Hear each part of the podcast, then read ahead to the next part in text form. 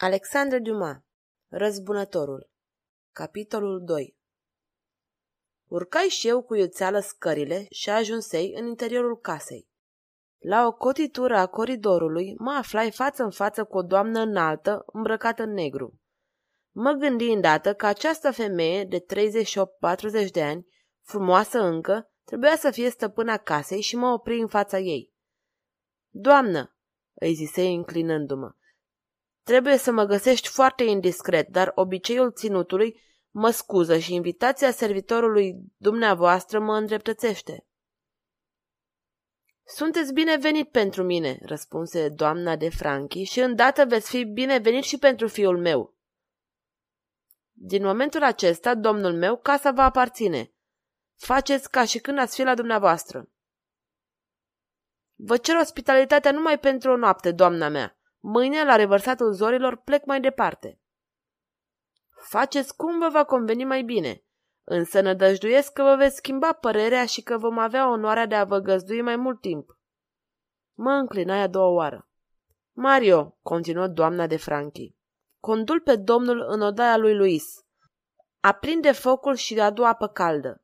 Pardon, îmi zise apoi mie pe când servitoarea se pregătea să îndeplinească porunca, știu că lucrul pe care are trebuință călătorul obosit este apa și focul.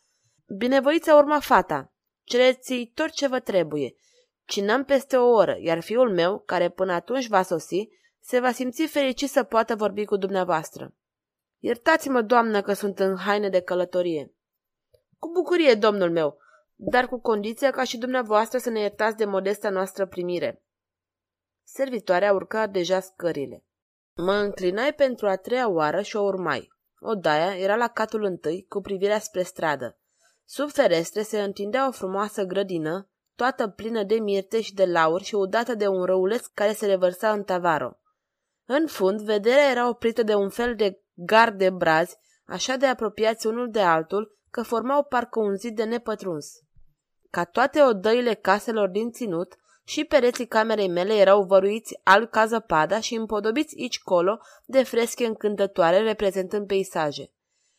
Pricepui că mi se dăduse odaia fiului absent, o daie din cele mai confortabile.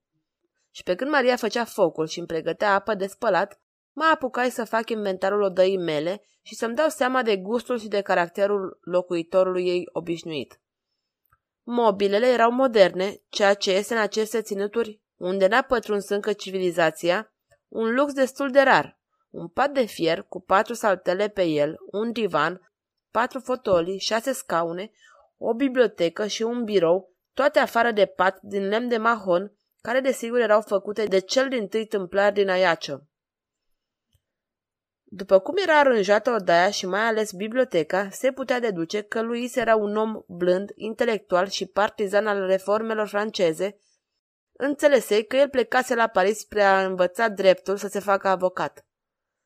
Pe când îmi schimbam costumul, ușa se deschise și intră același om care mă primise. El venise să mă anunțe că stăpânul său, domnul Lucian de Franchi, sosise în momentul acela și mă întreba dacă îi poate face onoarea de a-l primi pentru a-mi ura bună venire. Răspunse că sunt la dispoziția dumnealui și că toată onoarea ar fi pentru mine de a-l vedea. După un moment, auzi un zgomot de pași grăbiți și imediat mă găsi în fața oaspetului meu.